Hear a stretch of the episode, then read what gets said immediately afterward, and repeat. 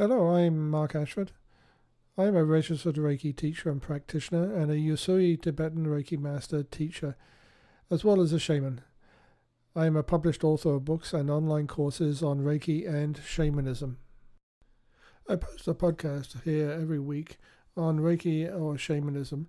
Please subscribe to the podcast to hear more about these interesting topics. Click one of the following links in the show notes to learn more about our offerings. And just a legal note. For legal purposes, the podcast is strictly for entertainment purposes.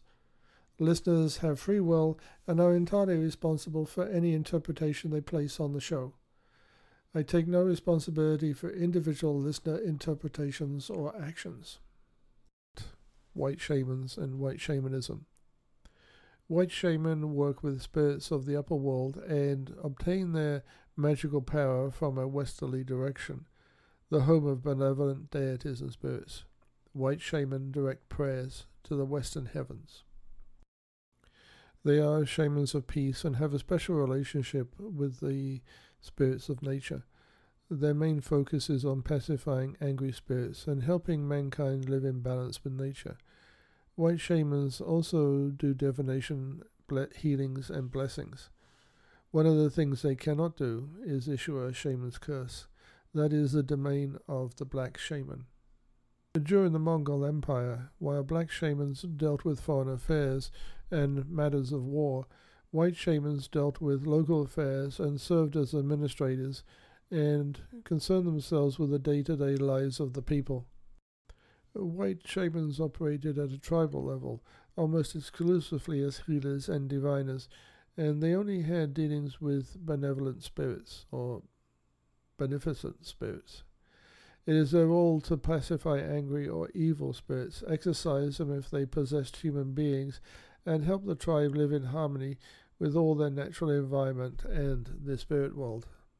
Today, Buddhist influences, trappings, and style appear in the rituals of white shaman. Some chants are of Buddhist origin, and white shamans burn incense instead of the wild plants that black shamans burn. The white and black shamans of Buryat say, fight each other, hurling axes at one another from distances of hundreds of miles. White shamans serve the West, Tengri, and are in charge of ceremonies held at birth and marriage. The white shaman wears a white coat and rides a white horse.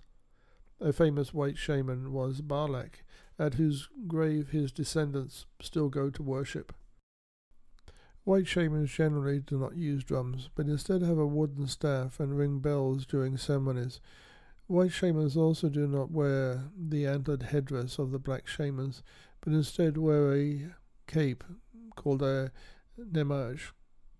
During the 17th and 19th centuries, some white shamans acquiesced to the control of lamas and became yellow shamans. Others did not and were incorrectly cat- categorized as black shaman. It was not until the fall of the Soviet Union and the freedoms that Mongolia and other parts of Siberia have now enjoyed that white shamans were recognized again for their own right.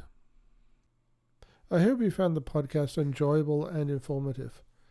Please subscribe to the podcast and, click the links in the show notes to find out more about our books, online courses, social media, and our Patreon page to support the channel. Thank you, and I hope to speak to you again soon.